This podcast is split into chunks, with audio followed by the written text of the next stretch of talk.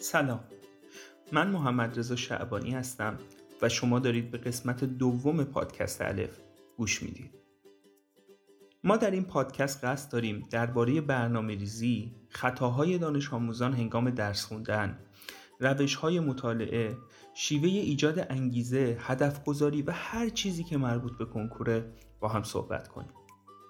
امیدواریم صحبت های تیم مشاوره الف به شما کمک کنه تا بهتر درس بخونید و در مسیر موفقیت قدم بردارید.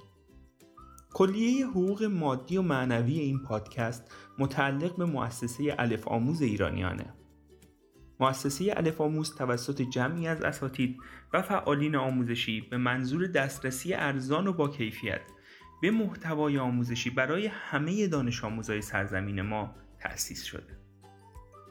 ما در الف آموز قصد داریم بستری رو فراهم کنیم تا اونهایی که وقت یا ثروت کافی برای تهیه محصولات با کیفیت آموزشی رو ندارن بتونن از بهترین امکانات با صرف کمترین هزینه و وقت بهرهمند بشن. یادتون نره مؤسسه الف آموز می‌تونه یه پله باشه برای ترقی و پیشرفت شما تو درس خوندن. می‌تونید برای دریافت مشاوره رایگان و همینطور دریافت محصولات آموزشی ما به مؤسسه الف آموز با آدرس www.alefamuz.ir سر بزنید. ممنونم که دارید پادکست الف رو گوش می‌دید.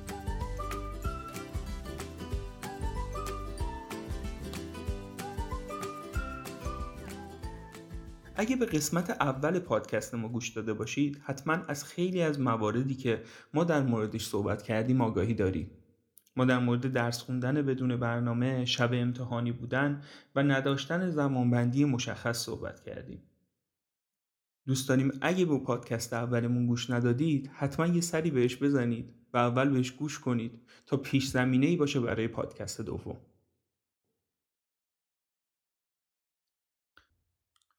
حواس دیجیتال یکی از چیزهاییه که تو چند سال اخیر خیلی بیشتر اهمیت پیدا کرده. افرادی که تو حوزه بهرهوری کار می‌کنن تو حوزه توسعه فردی کار می‌کنن و کل افرادی که کوچینگ انگیزش انجام میدن امروز می‌دونن که مسئله حواس دیجیتال چقدر حائز اهمیته. شاید اون زمانی که ما کنکور می‌دادیم انقدر داشتن موبایل و یا استفاده از شبکه های اجتماعی مرسوم نبود. حداقل خودم یادمه که دوروبر سال 88 بود که فیسبوک خیلی اوج پیدا کرد و در سال 91 90 حداقل برای بچه های دبیرستانی یا همین الان که بهش میگیم متوسطه دوم خیلی مت نبود که از تلفن همراه استفاده کنن و بتونن مثلا تلفن همراه رو خیلی راحت داشته باشن تو خونه و از اینترنت بخوان استفاده کنن.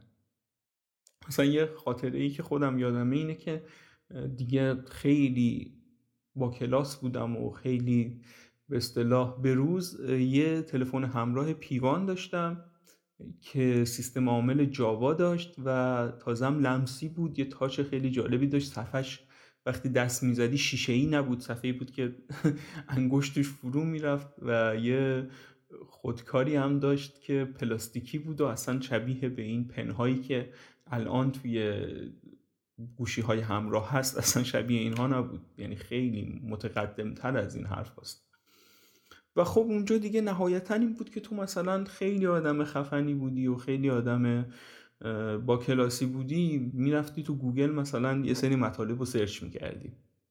و چند تا آهنگ و عکس و دیگه نهایتا ویدیو, ویدیو دانلود می‌کردی.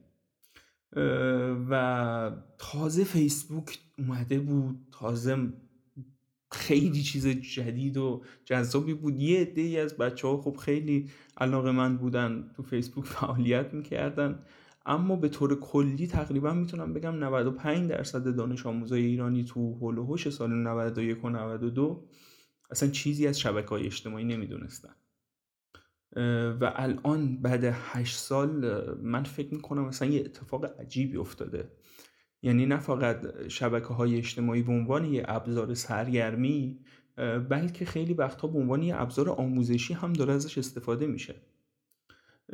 و جای حتی رسانه های مثل تلویزیون رادیو و خیلی از اینها رو گرفته. اما خب هر چیزی که یه سری فواید و خوبی هایی داره ضررهای زیادی هم به تب همراه خودش میاره. حواس پرتی دیجیتال مشکلیه که مال عصر جدیده مال الانه و خیلی مهمه.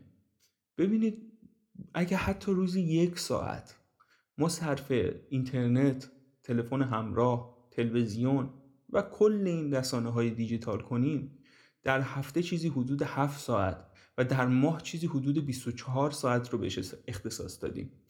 یعنی ما یک روز در ماهمون رو به طور کامل صرف مسائل دیجیتال کردیم. به طور کلی این آمار خیلی بالاتر از این حرف هست و شاید بشه گفت ما چیزی حدود یک هفته در ماه رو داریم به مسائل دیجیتال اختصاص میدیم. بنابراین زمان خیلی خیلی زیادیه خصوصا برای یه دانش آموز کنکوری که هر لحظهش و هر ثانیه از کاری که داره انجام میده اهمیت داره. من اعتقادم بر این نیست که چیزی رو صد درصد باید حذف کرد. باید نمی‌دونم تلویزیون رو تو خونه جمع کرد. کاری که یه سری از بچه ها ما بعضی وقتا مصاحبه ها رو میخوندیم. الان مصاحبه بچه های کنکوری همچنان باب هست. ولی یه دورانی من یادم مثلا برنامه محصل بچه های کنکوری رو می آوردن و من از سالهای هلوش 87 88 گوش می‌دادم همیشه به این. مصاحبه ها و یادم مثلا طرف میگفتش که من تلویزیون خونم رو جمع کردیم و من چون علاقه منده به این بودم که در حال خونه درس بخونم تلویزیون رو در خونه جمع کردیم و مثلا خیلی از این کارا که بابا ما مثلا موقع می‌گفتیم بودی خونه مثلا سی چل متری مثلا تلویزیونش هم خونه دیگه نگاه نکنن که مثلا چی من می‌خوام درس بخونم. و این چیزا اصلا واسه ما خیلی عجیب بود که یعنی چی؟ خب مثلا پدر من وقتی میاد خونه یا نمی‌دونم خواهر کوچیکترم وقتی داره تلویزیون نگاه می‌کنه تلویزیون رو جمع کنیم یعنی چی؟ خب داده اینا در میاد. به خاطر همین بچه ها من خیلی اعتقادی به این ندارم که نمی‌دونم تلویزیون خونتون رو جمع کنید اینترنت رو کلا سیمش رو قطع کنید تلفن همراه اصلا نداشته باشید. من اعتقادم بر اینه که شیوه استفاده رو ما باید یاد بگیریم. بچه ها به طور کلی شما باید بدونید که تلفن همراه یا هر کدوم از این وسایل دیجیتال که من فکر می‌کنم الان مظهرش تلفن همراهه باید موقعی که دارید درس می‌خونید موقعی که دارید تمرکز می‌کنید موقعی که دارید به یه موضوعی می‌پردازید که نیازمند به دقت و توجه از کنار شما و از دسترس شما دور باشه. ببین این حرفی که من می‌زنم که باید دور باشه خب قطعا تاثیر عملی نداره.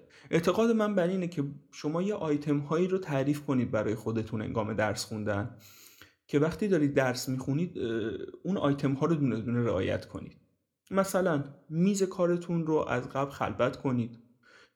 کتاب ها و مطالبی که قراره بخونید مثلا تو این سه ساعت مطالعه کردنتون کنار خودتون بذارید یعنی نرید دنبالش گشتن. و چیزهایی که حواس پرت کنن جلب توجه می‌کنن در محیط درس خوندنتون سعی کنید اونها رو دور کنید و از بین ببرید. اینها مال قبل از شروع درس خوندنه نه حین درس خوندن. و اینکه گوشی تلفن همراه لوازم دیجیتال رو کلا از دسترس خودتون خارج کنید. ببینید من دیدم زیاد هم دیدم دانش آموزی تو کتاب خونه داره درس می‌خونه و تلفن همراه کنارشه. این تلفن همراه notification ش شروع می‌کنه به فعال شدن یه زنگ می‌خوره یه پیام توجه بهش میده و این داره همینجوری که کتاب دستش مشغول درس خوندنه یه دفعه یه نگاهی میندازه و تمام اون تمرکزی که انگام درس خوندن داشته نابود میشه و میره واسه خودش. به خاطر همین من میگم این که تلفن همراه رو دست نزن استفاده نکن یه حرفه. هیچ وقت یه حرف کاربرد نداره. اینکه ما به مردم به دانش آموزا بگیم درس بخون هیچ دانش آموزی درس خون نمیشه. ما باید یه سری راهکارهای عملی به کار ببریم. یکی از اون راهکارهای عملی اینه که بچه ها تلفن همراه رو موقعی که تصمیم گرفتید درس بخونید اصلا جایی بذارید که نتونید بهش دسترسی پیدا کنید. حالا می‌خواید دست یکی از اعضای خانواده بدید بگید آقا تو این سه ساعت این دست تو باشه. می‌خواید هر کاری بکنید. می‌خواید خاموش کنید توی کشو بذارید درش رو قفل کنید. یه کاری بکنید که دور از دسترس شما قرار بگیره. حواس پرتی دیجیتال یه مسئله فوق العاده جدیه که تاثیر خیلی خیلی منفی روتون می‌ذاره. درسته شما می‌خواید دو دقیقه بری اون پیام رو چک کنی ولی دو دقیقه های زیادی رو هدر میدی و از طرف دیگه تمرکزی که یک ساعت براش تلاش کردی اون غرق شدن ذهنی که برات اتفاق افتاده با همین حواس دیجیتال با یه تماس از بین میره. و این خیلی وحشتناکه.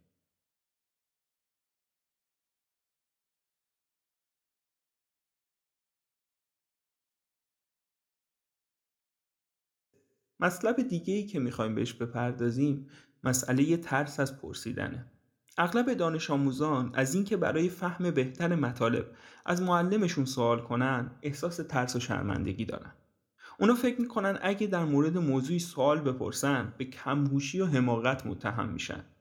شجاع باشید بچه ها و بدونید نتیجه از همه چیز بیشتر اهمیت داره. اینکه الان یه مطلبی رو نمی‌دونی اهمیت نداره. مهم اینه که زمان کنکور و تو لحظه کنکور خیلی خوب بتونی به اون مطلب پاسخ بدی.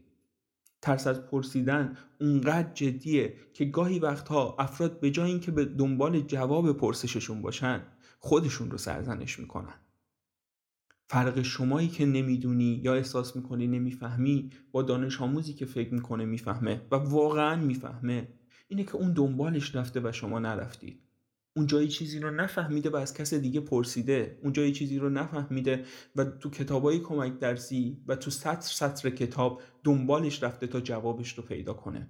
ترس از پرسش فقط ترس از پرسیدن از معلم یا دوست یا کسی که می‌دونه نیست. ترس از پرسش گاهی وقتا ترس از اینه که شما بری مطلبی رو حل کنی دنبالش بری و نفهمی. ترس از پرسش گاهی وقتها اینه که از خودت نپرسی.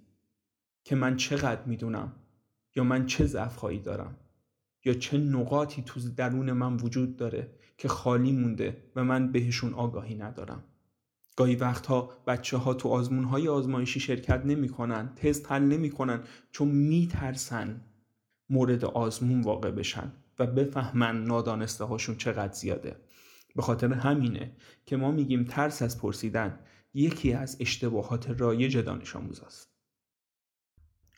مطلب بعدی حفظ کردن به جای یادگیریه که از اشتباهات خیلی رایج دانش آموز است.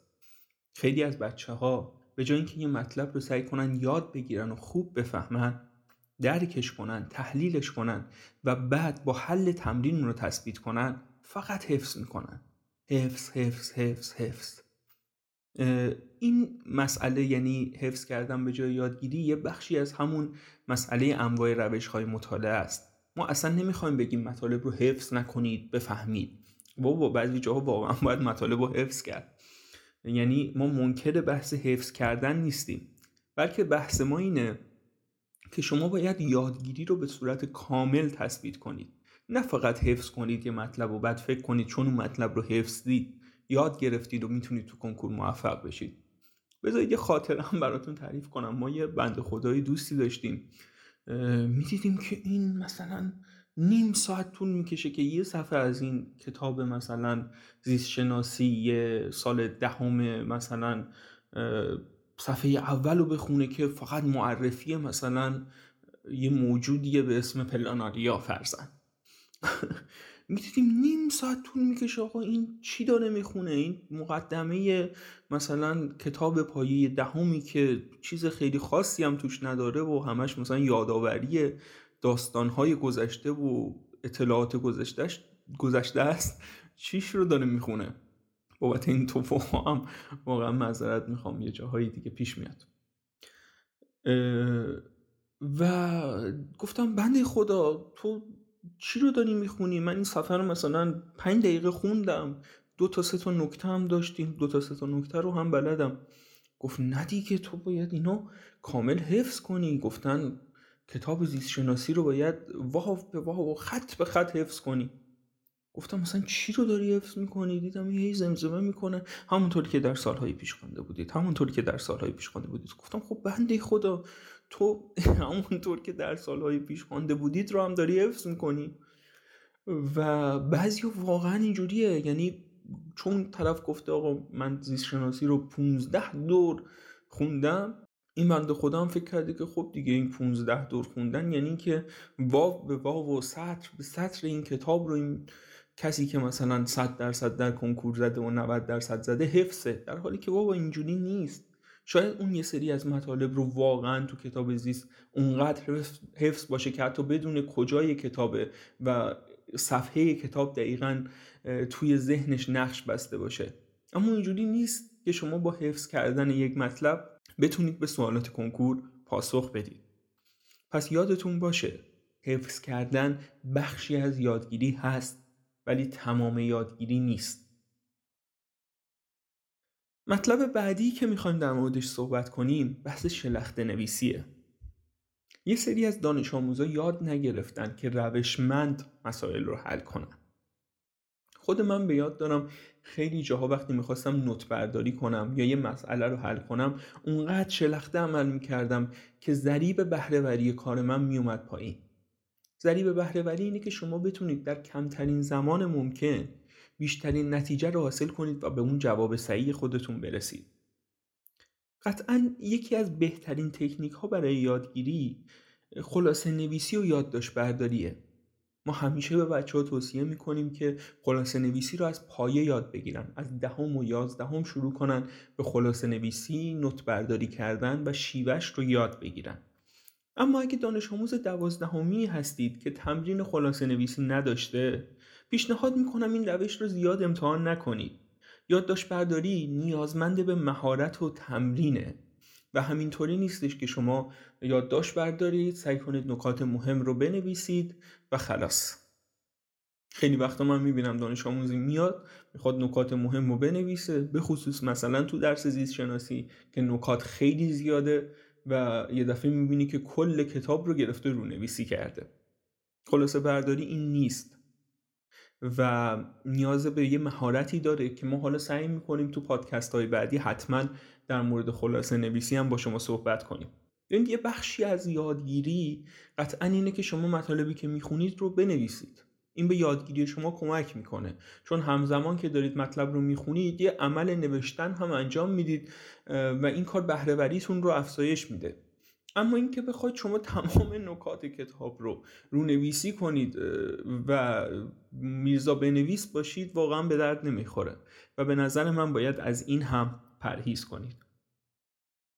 تقریبا ما توی این دوتا پادکست رایش تنین اشتباهاتی که فکر می‌کردیم مهمه و شما باید بدونید رو گفتیم. اگه باز هم فکر می‌کنید که چیزهای دیگه ای هست و ما ازش غافل موندیم حتما به همون بگین تا ما یه پادکست تکمیلی هم در مورد این اشتباهات رایج داشته باشیم. و همینطور مشکلات خودتون رو و اون چیزهایی که فکر می‌کنید دقدقه شماست رو با ما در میون بذارید و این ما رو خیلی خوشحال می‌کنه. همین که بتونیم به شما کمک کنیم همین که بتونیم خودمون چیزی یاد بگیریم و چیزی به شما اضافه کنیم. یه نکته دیگه ای که می‌خوام به عنوان حسن ختام این مطلب بهتون بگم اینه که بچه بزرگترین اشتباه تکرار اشتباهاته. بزرگترین اشتباه تکرار اشتباهاته. اینکه شما توی یه آزمونی توی یه درسی و کلا تو خوندنتون و هر کاری که دارید انجام می‌دید اشتباهتون رو مدام و مدام و مدام تکرار کنید و تصحیحش نکنید این بزرگترین اشتباهه. شما وقتی می‌بینید تو درس خوندن تو برنامه ریزی کردن تو آزمون دادن و تو رسیدن به مسیرتون دچار مشکلاتی هستید حتما اشتباهاتی دارید. اگه اون اشتباهات رو پیدا نکنید اگه اون اشتباهات رو رفع نکنید اگه با اون اشتباهات مواجه نشید بزرگترین اشتباه رو مرتکب شدید. اینجا من چندین و چند بار از واژه اشتباه استفاده کردم. چون واقعا مغز اصلی این پادکست در مورد اشتباه کردن و جلوگیری از اشتباه کردنه. ممنونم که به این پادکست گوش دادید. حرفهای من رو شنیدید و امیدوارم که واقعا بعد از شنیدن این پادکست اتفاقات خوبی براتون رقم بخوره و کمی بیشتر بهتر و با کیفیت تر درس بخونید. من محمد رضا شعبانی هستم. و شما به قسمت دوم پادکست کنکور با الف گوش دادید. ممنون که با ما همراه بودید.